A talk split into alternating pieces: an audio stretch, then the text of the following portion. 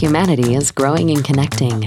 Tomorrow's world needs more energy from more places. But to find our net zero future, we must overcome the natural constraints of many new energy sources.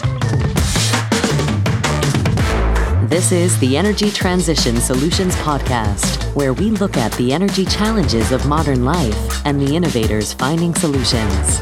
Join us for a low carbon, high energy conversation with your host, Joe Batir. This views of the host are his own and should not be viewed as those of any business, corporation, or government entity.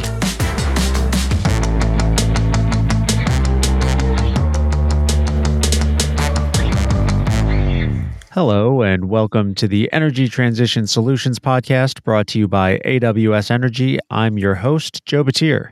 This is the show where we bring you low carbon, high energy stories from the people solving the energy challenges of modern life. I'm here today with Mike Matthews, Senior Vice President of Data Gumbo. If you follow technology advancements, you may have heard of Data Gumbo. They are leading the way in smart contracts, which can cover many different parts of the energy supply chain. We are going to be discussing the wild world of carbon credits and we're going to make the case uh, for why smart contracts are the key to unlocking this nascent market. So, thank you, Mike, for joining me on the show today. Please, if you would, share with me and the audience your background and a quick introduction to Data Gumbo. Joe, thank you very much. Uh, my pleasure to, to be with you today and uh, looking forward to our, our discussion. Um, yeah, I'll start with uh, my background really quick. So, engineer by training, spent about 20 years in the industry, actually on the construction side, building large, complex uh, assets. And most of my career, though, was spent in the systems and trying to fix the data problems and integrating systems between different companies and also inside companies. Uh, and that really led me into getting into the technology sides of things, particularly around enterprise data models and uh, enterprise software implementations.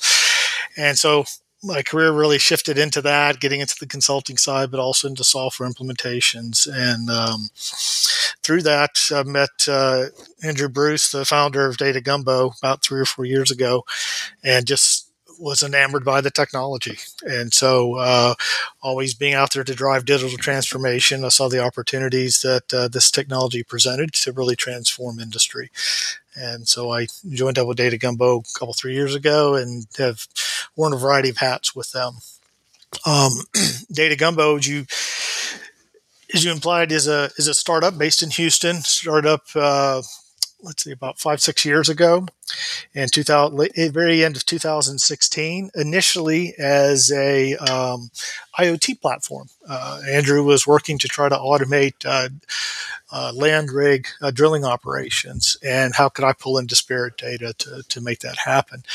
Um, and then I would say in 2018 or so, um, he came upon a problem, and that problem was to you know really try to fix the trust issue that exists in B two B transactions. And so Data Gumbo today pivoted to what we are now, which is really a a B two B network uh, that connects companies through smart contracts, and as you talked about, you know, uh, captures those transactions in blockchain to address that trust issue. Thank you for the introduction. Now, before we go any further, I have to ask, where does the name Data Gumbo come from? I love that love that question because you hear Data Gumbo, you you know, you may like it or you may not, but you're certainly not going to forget it. Um, so we're really um, I'd like to say there's a, a bunch of uh, you know Cajun folks working in the company. There are a couple, um, but that's not the the origin. Really, the origin is from that that IoT platform and pulling disparate data from different companies, different systems with different, you know, uh, the way it's architected and how the data comes in and making something good out of it. And that's data gumbo. Hmm. It's always fun to have these exciting, relevant names that sound sound fun, but there's a very clear clear origin story behind them. And I think anybody, as you point out, those that are that are Cajun, that are working in our industry, that have anybody who has had gumbo realizes that it is what seems to be a lot of different pieces, but it's always so delicious in the end. Absolutely. And that's really what we want for our data is to be that nice, sweet, delicious, filling, satiating food that that helps us continue on. So Data Gumbo is built on on now supplying companies with a way to keep track of their business to find that trust layer in B2B transactions. And one aspect that you're doing here are the the smart contracts executed on the blockchain. I guess can we talk a little bit more why do you see this as a need for the energy industry? Where did where was that first sight of seeing this being what we I guess what we need?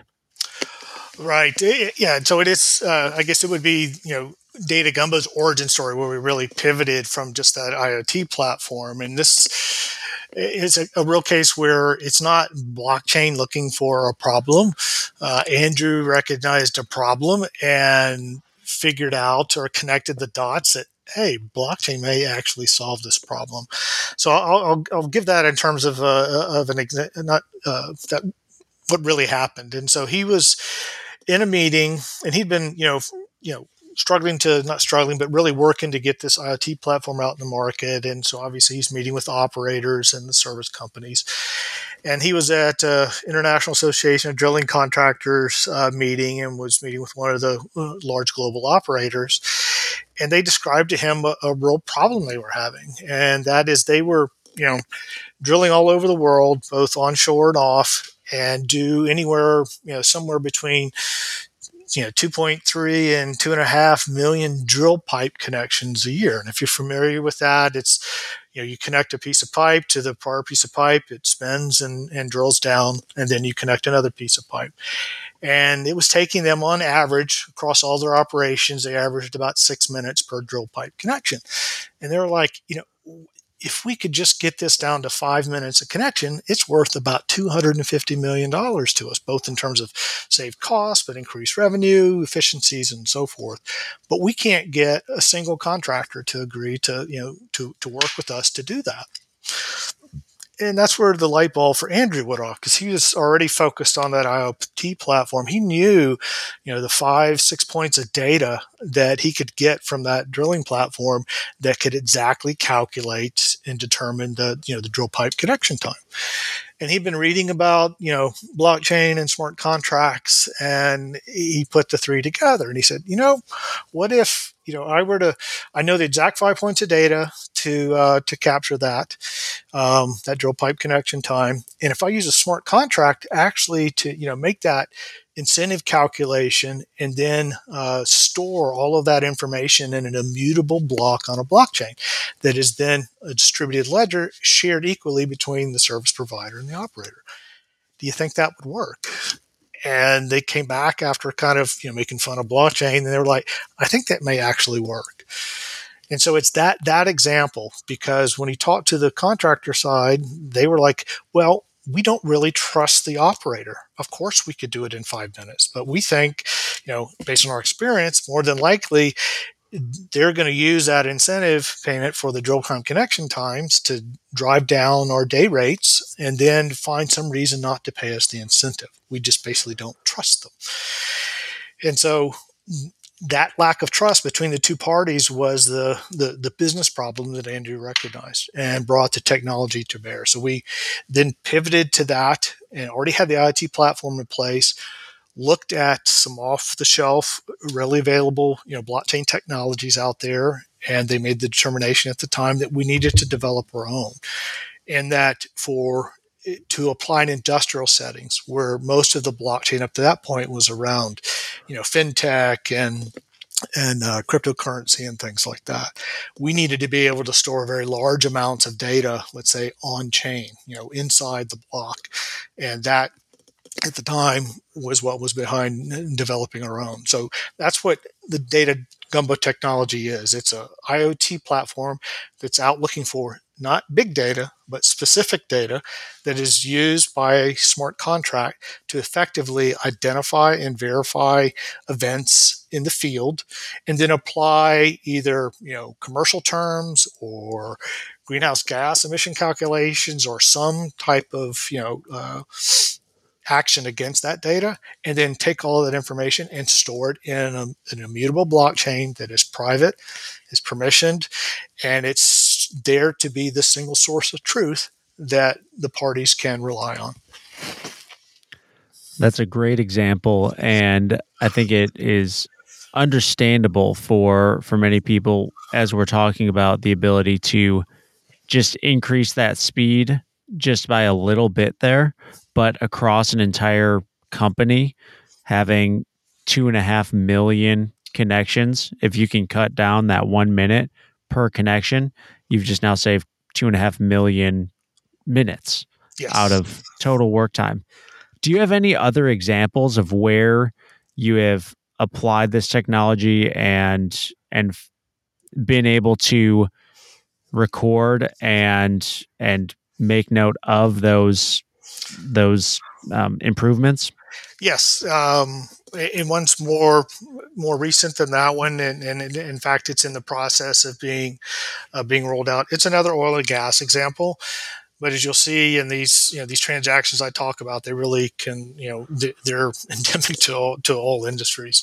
But this specific example, if you're familiar with, you know, let's say land-based operations in the oil and gas uh, business and in the production side, you know, operators will have hundreds or thousands of wells spread out over you know a wide geography across the different different basins and as those wells are operating, they use a variety of different chemicals and substances to maintain the integrity and health of that well, and to enhance the recovery of the of the of the product of the oil and gas uh, that they're trying to access.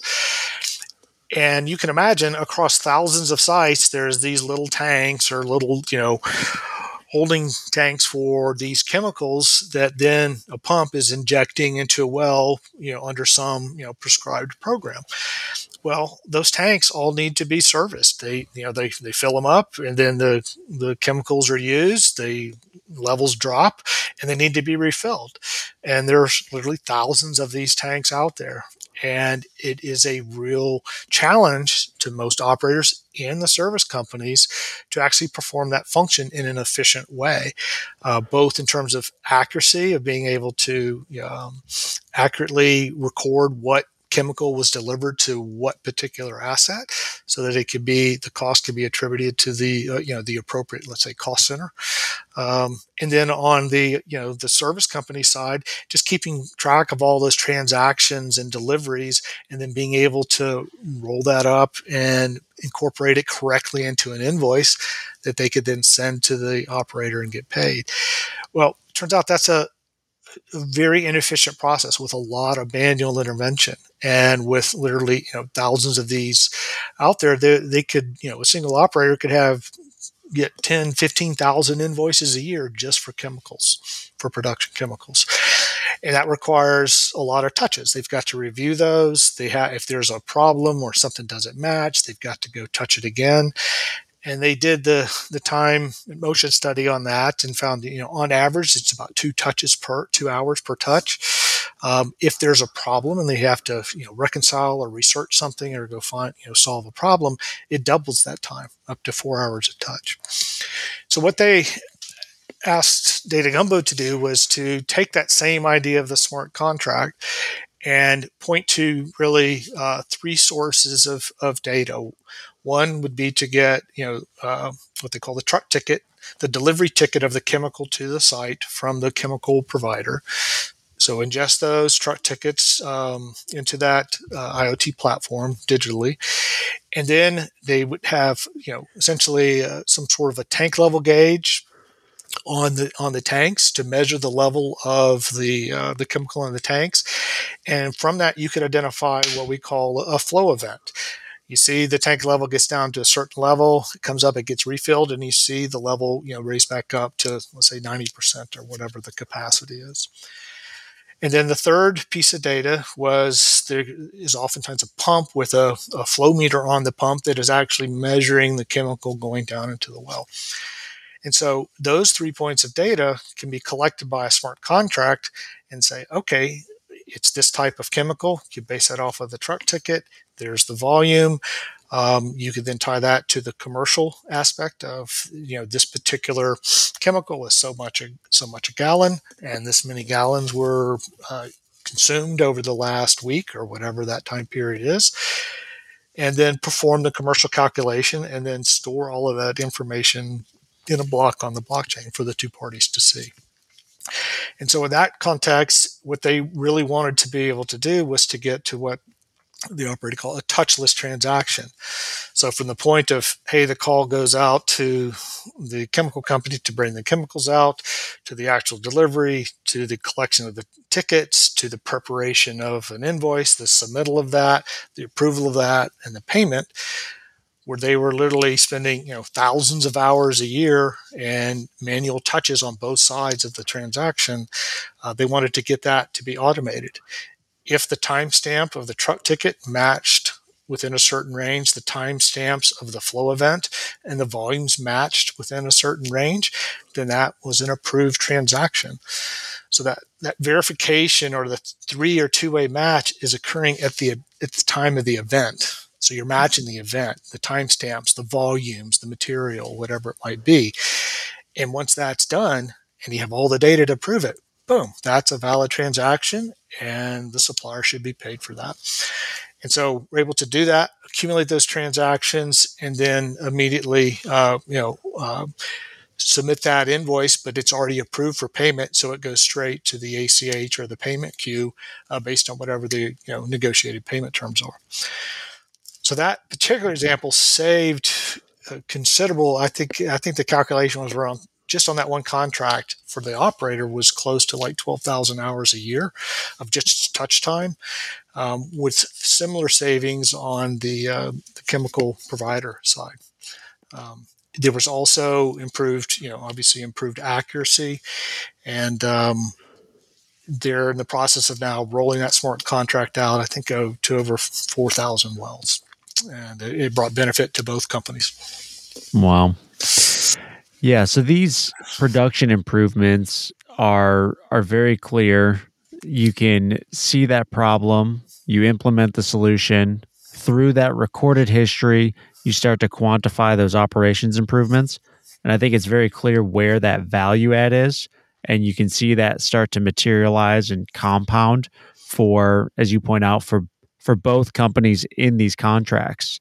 Absolutely. I think the the value here and what we want to start shifting to and talking about now is that if you have these veri- verifiable material improvements, now you can also start adding on those other metrics and seeing where you may have a verifiable reduction in CO2 or other greenhouse gas emissions, which leads to the the topic of the day here, carbon credits.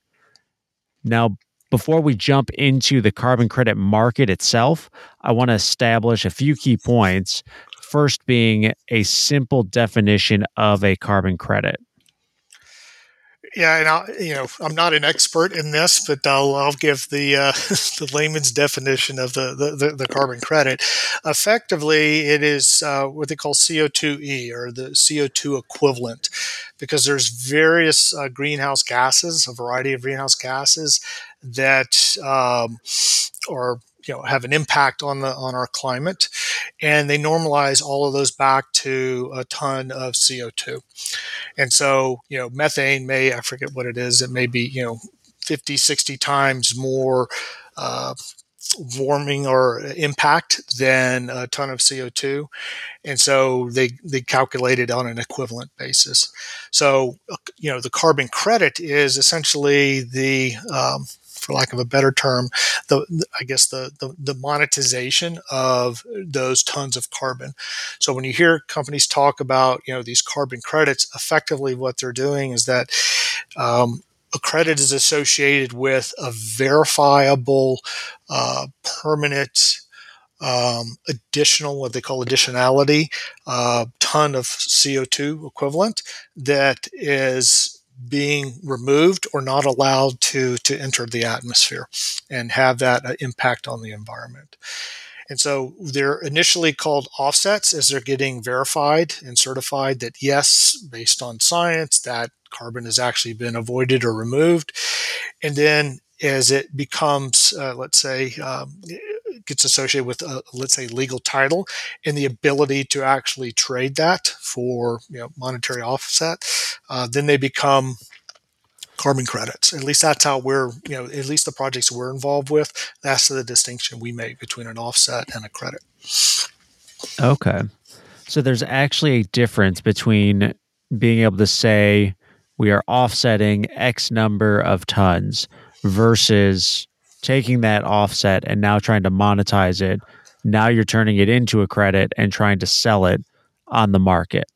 Is that did I hear you correctly? Yeah, that that's our distinction, at least in the with the they call them uh, developers uh, that are out developing these carbon reduction projects, and they go through r- really a couple of, uh, of steps. There's the, the the certification. So there's these certifying bodies, Verra, the gold standard, or or two of the probably most well known, that come into the developer and evaluate their methodology and ensure that it's science based and then has to meet certain criteria like additionality right it has to be something that um, was not part of is additional to normal business operations. It's something different that you're doing.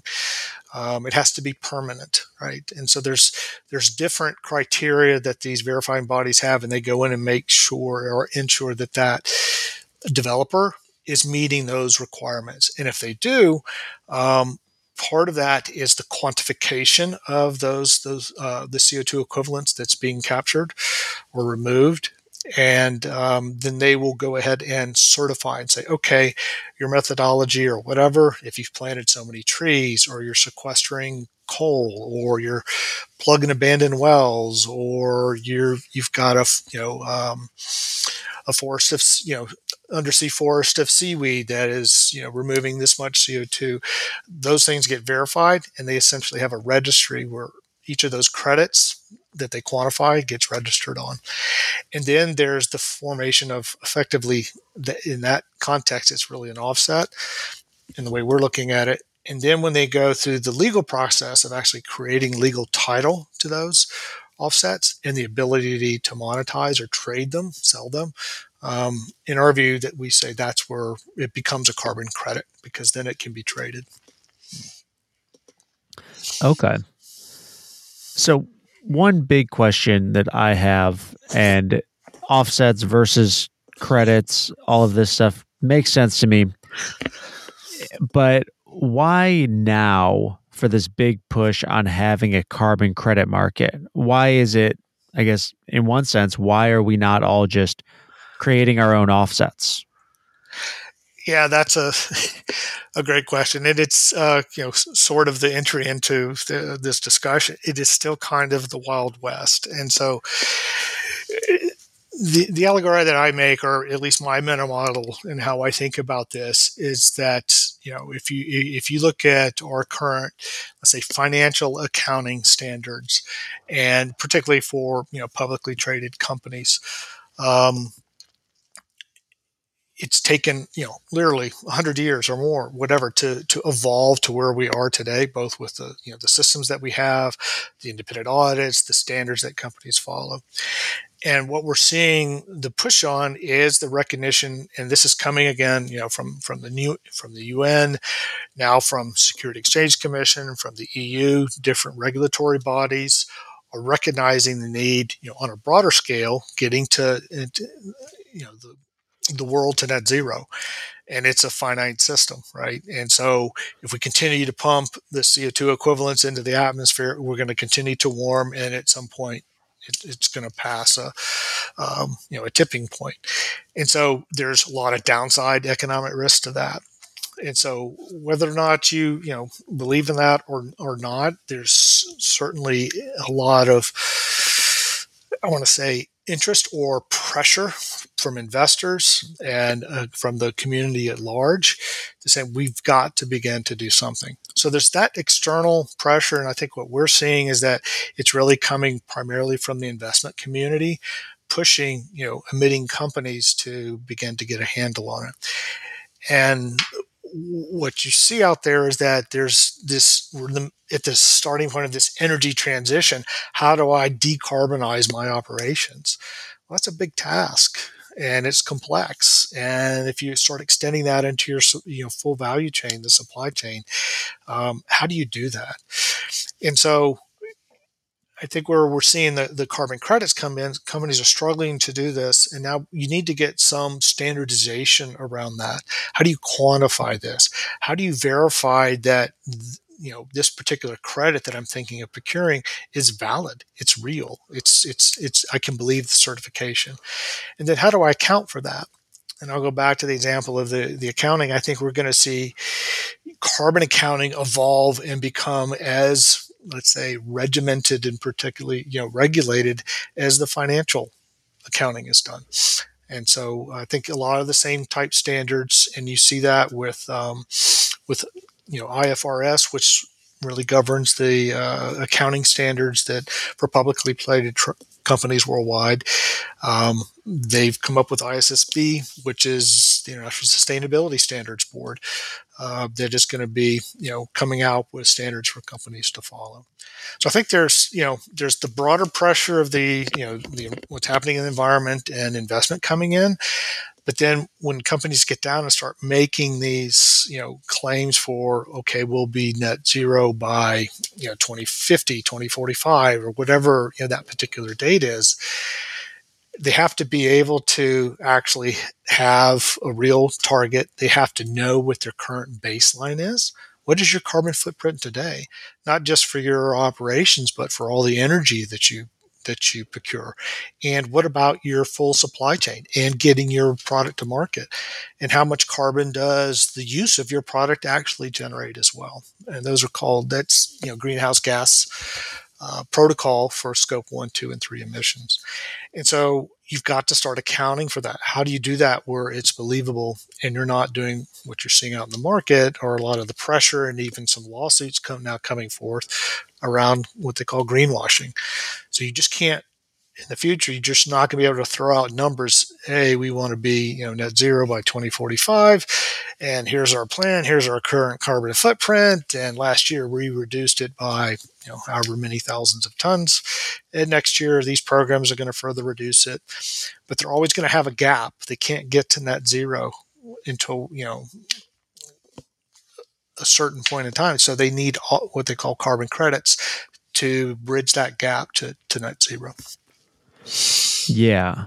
I think that's I think that's clear understanding how and why these larger corporations and large companies now need to be buying carbon credits because of that need to get to net zero and and I I think you've done a great job explaining the complexity of even understanding where a company is as far as the as far as where they are in terms of their carbon emissions and how they are getting closer to net zero and then how many carbon credits they need to buy. One thing that that I'd like to go to now is what kind of carbon credits are there out there? My my first thought is is CCS, carbon capture and storage. I know you can also buy things like planting trees. But what about earlier we were talking about improved operations? Is there a way to somehow offset offset carbon and count that as a credit because you are operating in a more efficient manner? Or or you start running some of your operations using solar or wind? Where where do all of those kind of fall into this picture yeah, they, yeah. They, again, a good question, and the, the the concept that you're really touching on there is what the the verifying company or verifying organizations call additionality.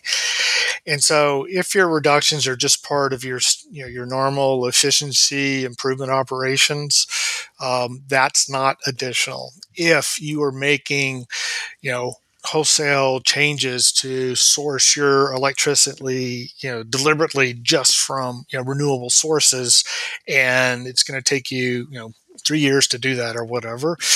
Um, you, I'm not in the verification business, but you would have a verifying organization like Verra come in and look at that program, and if you are you know they say yes you're meeting the additionality requirements amongst the other things that they evaluate then those could be you know uh, if they meet their criteria, those could be classified as credits. So it, it can be. So we're working with one developer that is uh, essentially taking the technology that's in cars today, in common use in, in automobiles, you know, where you pull up to a light or a stop sign and your car's idling and it actually shuts off, right?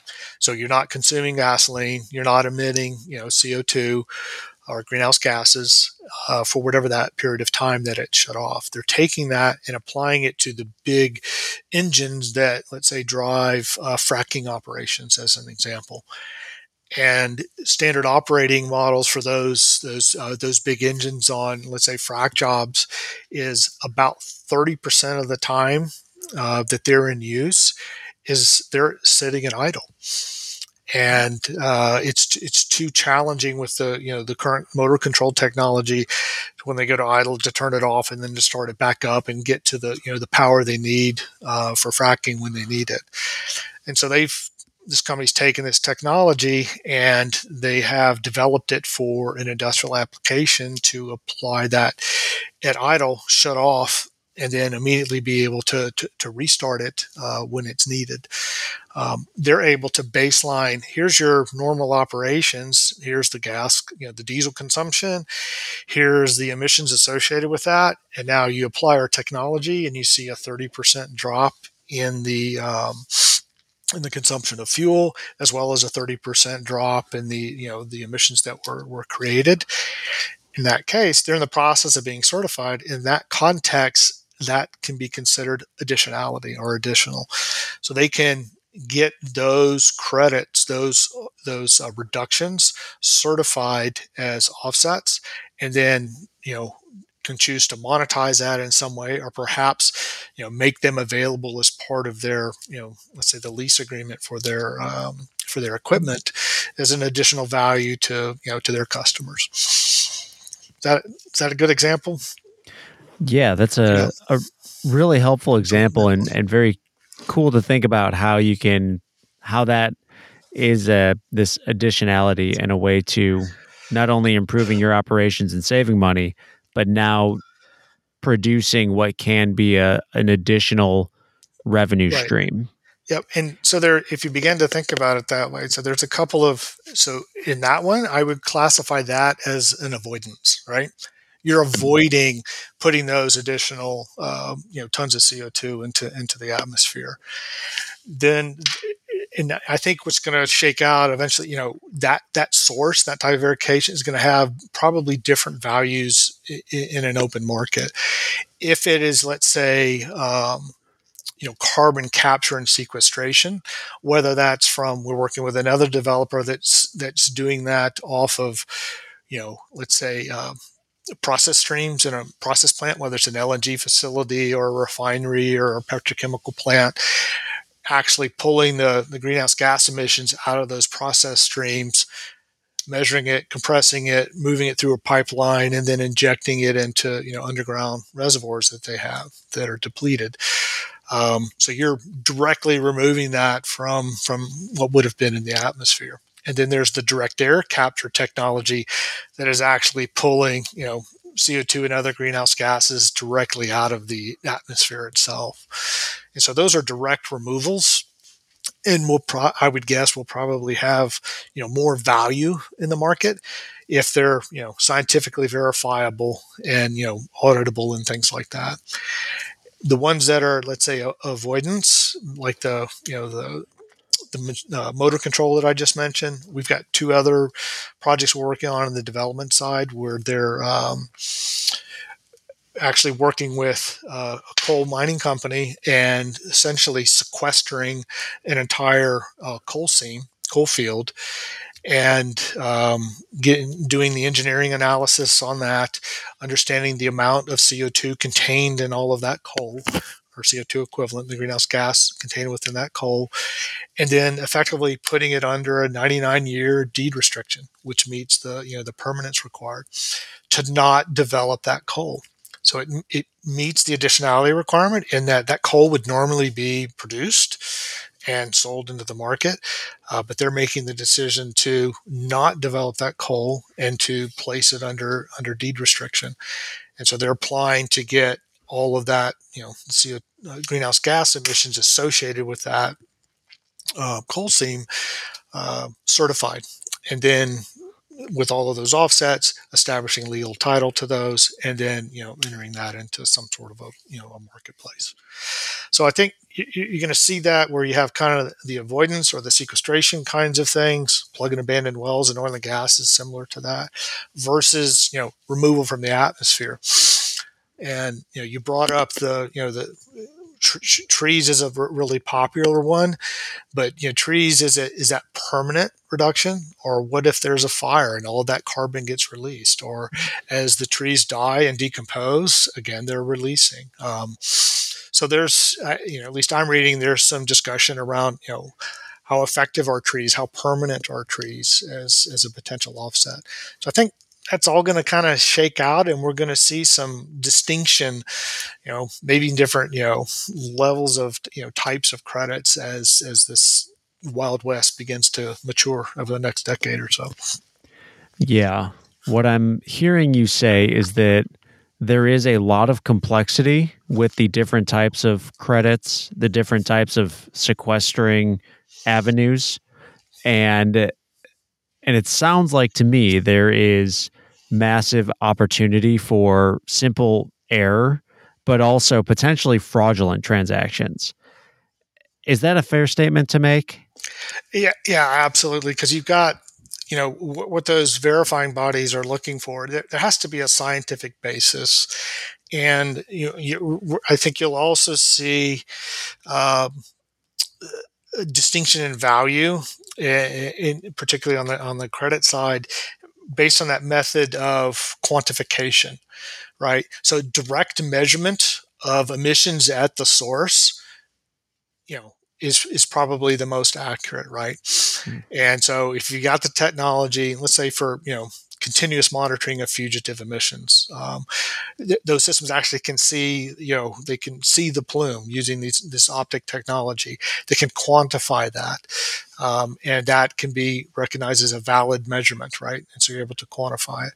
Versus, you know, initially as companies, you know, over the last two or three years are putting together their carbon footprint um, estimates included in their sustainability reports, they're really models, right? They don't have a lot of direct measurement.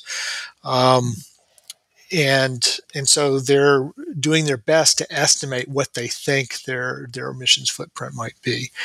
Um, kind of between those two, that sort of top down or more broad based modeling is things that are tied to, let's say, uh, emission sources and let's say the energy consumption required to you know power that source.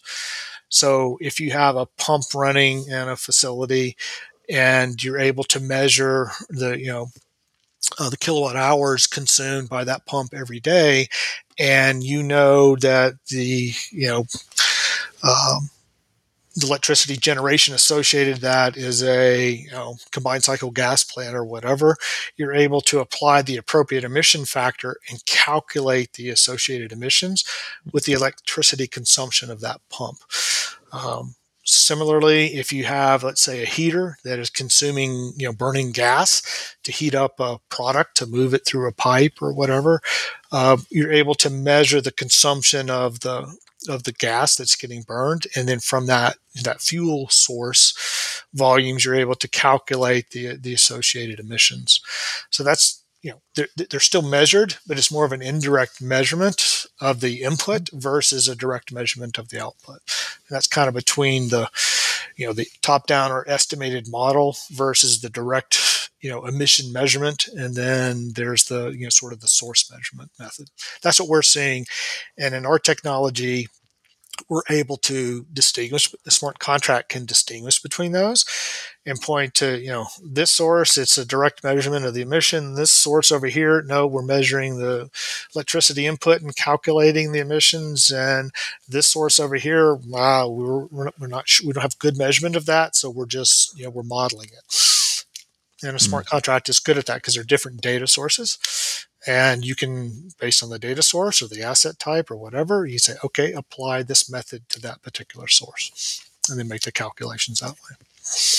And that's really interesting from the standpoint of that error those error bars they can be built in into the smart contract and with the data source so that the the lack of transparency or the or the trustworthiness of those emissions reductions and of the of the driving towards net zero for a, a company those those are now all data driven and are clear in the in the blockchain and in the ledger so that everybody can see exactly how they're being calculated and exactly where where those numbers are coming from Exactly. And, and even to the point of extending that to, let's say, the measurement device and methodology.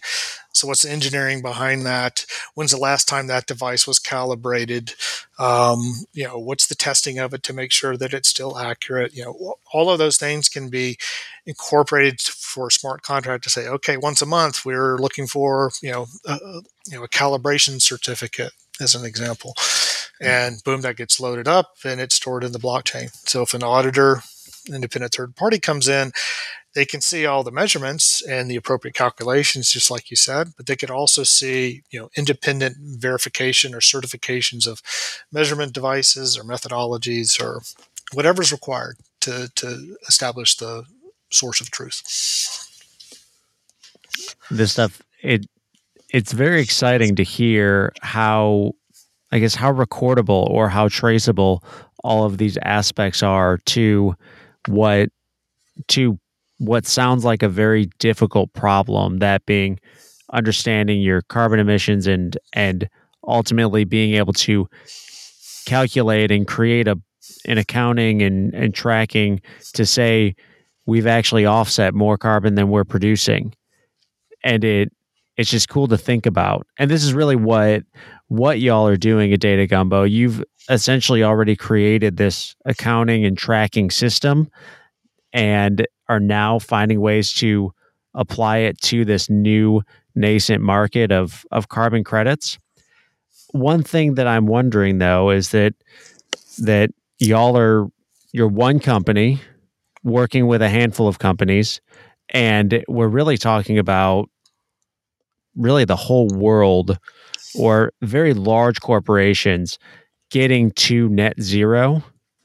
And so I just think that this and and when I've talked to people about how much carbon we're emitting on the on the gigaton scale, mm-hmm. this seems like a a very large market that needs to be built. How are we going to do that?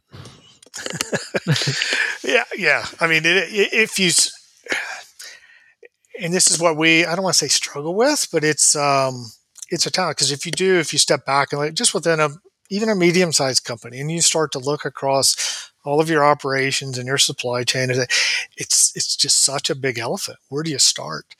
And it's almost like you know, I guess the you know the marathon analogy. It's like it's with the first step, and it's incremental, right? And and it, the the best thing to do is to get started.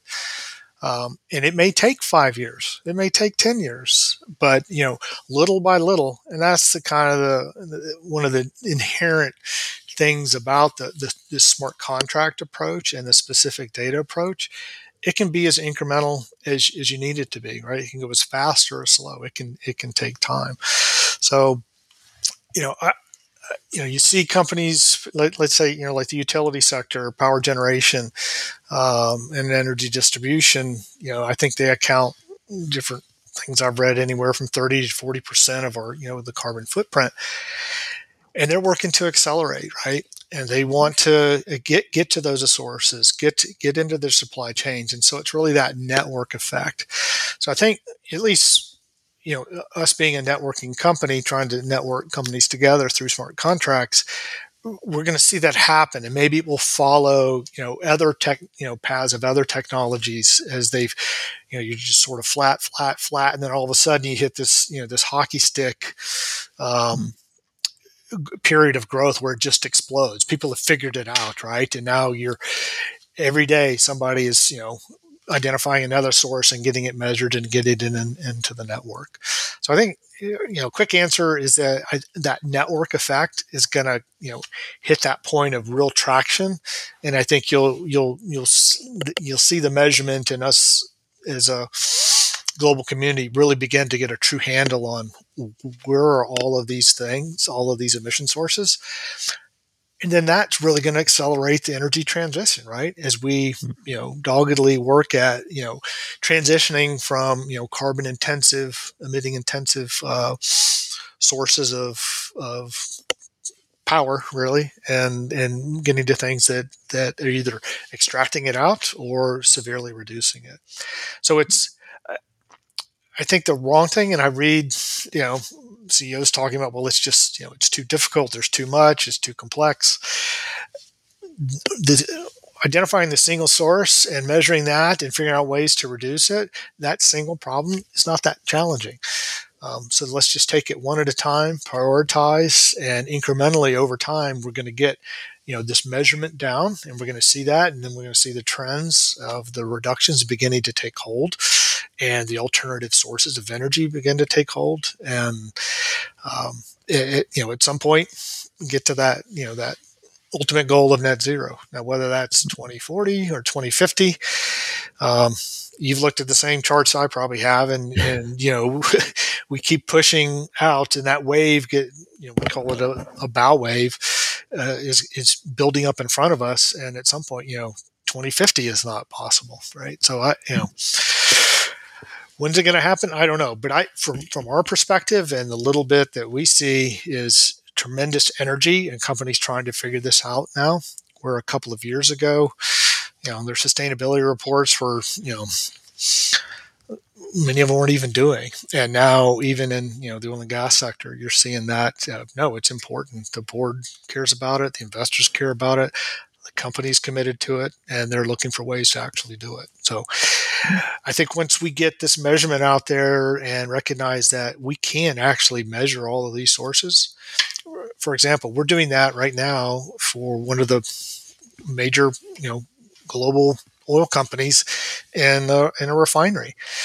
And actually bringing in a, a, another technology, the digital twin, that's actually got you know a measurement of all of the you know product moving through the facility, all of those emission sources, all the gas being burned for heaters, all of the heat exchangers, all the steam being used, all the electricity being used at every one of those sources, and we're creating blocks for every emission source every day. Here's the emissions for this source because they're where they're wanting to get to is have a daily carbon intensity of their facility and being able to link that to you know to the to the product. So for every barrel of you know gasoline we're putting out into the market, uh, we know the carbon intensity of that um, that product, including the embedded emissions.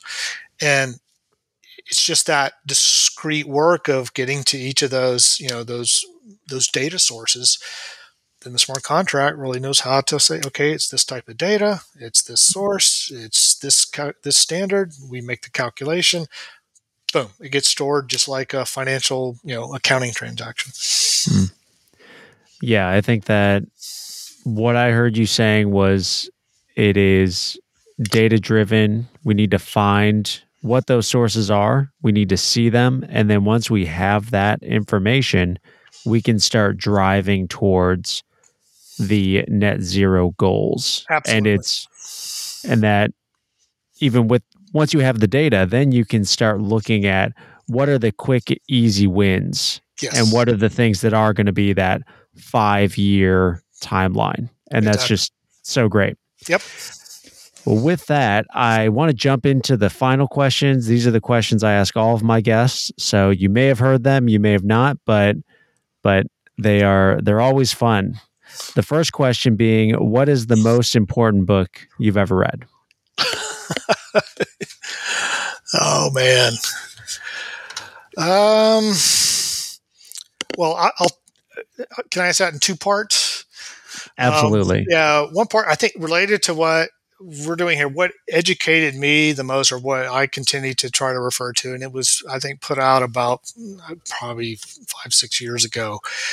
Um, but it's a it's by the the Greenhouse Gas Management Institute and this and Stockholm Environment Institute or SEI, and they put this paper together. It's about 60 pages, but it really gets into this whole thing of carbon credits and accounting and things like that. And it's called Securing Climate Benefit, a guide to using carbon offsets. And so it's been my kind of go-to, amongst other things, to to get up to speed and and understand what you and I just talked about today. Um, most important book ever. I think I, I, I like um, history um, and also you know historical fiction and things like that. But it's probably five, ten years ago, maybe more. I read this uh,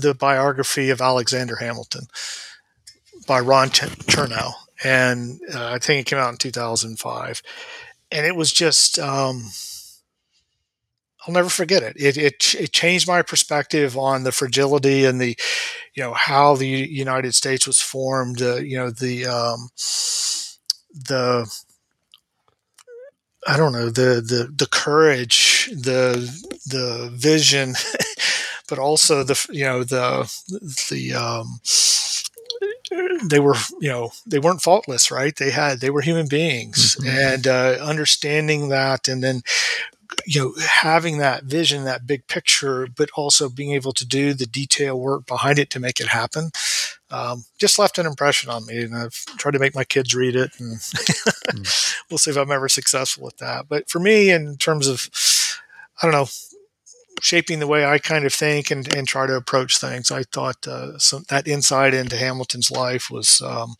pretty impactful for me yeah do you do you enjoy musicals at all? Um, no, we, my wife and I tend to fall asleep in those. So I, I would love to see it, I think. But uh, if that's what you're asking about, Hamilton, the musical. Yeah. no, we've not yeah. seen that, unfortunately. Okay. Yeah, because that that specific biography of Hamilton was the one that that inspired Lin Manuel Miranda to uh, to write the musical. So you already know the story.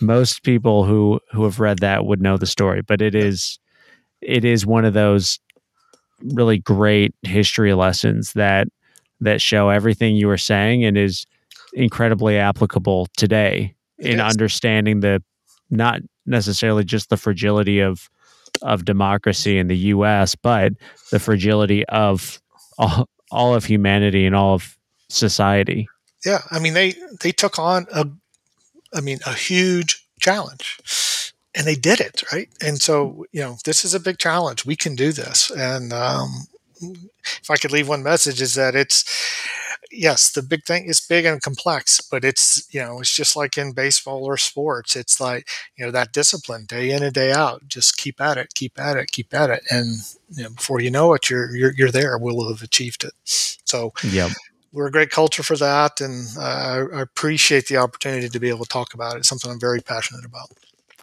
Yep. So the the next question I have is when will we be net zero as a society? Oh, I am I'm overly optimistic always. So um, I mean, I'm going to lean to being more optimistic than pessimistic. So I, I, I want to say that we could get to it and uh, more towards the you know the 2040 timeframe if we really you know commit to it and kind of do the things that we talked about today. If we continue to stick our head in the sand and not you know try to ignore the problem, then I don't even think 2050 is achievable. So mm-hmm. I'll go with my optimistic, and I'd like to say, you know, okay, I'll hedge a little bit, you know, 2043. All right, 2043 it is. I'll write it down. And then the last one of these final questions is now you give you have the opportunity to ask me a question. Um, what's you know you focus in the you know obviously the oil and gas sector. What what's your what can the oil and gas sector do to um, to really be seen as as a leader and, and an honest broker of this energy transition? Because we've got a lot of inherent technology, a lot of inherent talent. You know, probably some of the best engineering talent in the world, and um, but I would say outside the sector, it's um, viewed with suspicion. What can we do differently?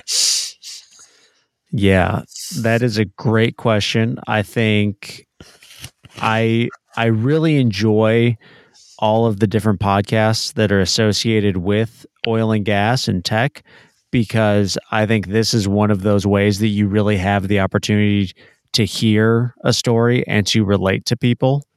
The the things like a 30 second Super Bowl commercial, I really enjoy them from the intellectual standpoint of making you have to think about all of the different different pieces of your modern life that are coming from the oil and gas world but ultimately that doesn't necessarily drive you to understand or to relate it just makes you it makes you have to think for 30 seconds and then you forget about it when when the the teams come back on. So I I really enjoy the podcasts. I really enjoy the the way that you can see a lot of companies right now going and investing into renewables and into the energy transition. I think that is I think it's something that that the oil and gas industry has to do and has to do it without without um I don't know how to say it. It it's something that they have to do with a tough skin because there are going to be people and it's going to be coming from from both sides that as you're investing in renewables, you're a greenwashing company or you've you've lost your spine because you're you're chasing investors for for their approval. But ultimately if the oil and gas industry wants to be a part of a low carbon energy future, this is, as you point out, this is where a significant talent pool is. This is where we know how to how to drill deep wells. This is where we have all of the engineering to take a a a quote unquote simple molecule, that being a hydrocarbon, and turn it into so many aspects of modern life. Yeah. So it's it is one of those things that if we as the oil and gas industry want to be a part of the low carbon future, we just have to go and do it and do it with a smile and also realize that people are going to be throwing eggs at us the whole time. Yeah. I and I, I say that in a in a pessimistic way because I think that that's kind of it feels like that's going to be what happens because we're going to I guess we've we've been treated like the the bad guy for so long that we just have to accept that we're we're the good guy and they just don't know it yet. Yep. But we also have to be trying to be the good guy and be smiling and sharing this information and, and sharing the the truth of of energy itself. I don't know. That may that may be totally off base and totally wrong and maybe I'm coming at it from a different angle, but that's that's my perspective that we do need to be telling all of the great stories, but we also need to just go out there and do it and be willing to deal with whatever backlash we're going to get. Because ultimately, there will be, if you're, somebody just said it last week, I think, if you are, if you're not, or what was it? If you're not upsetting somebody, you're probably not doing it right. Yeah. So great insight. Yep. Yep. Yep. Well, Mike, thank you so much for joining me on the show today. Before we sign off, is there anything else that you'd like to say?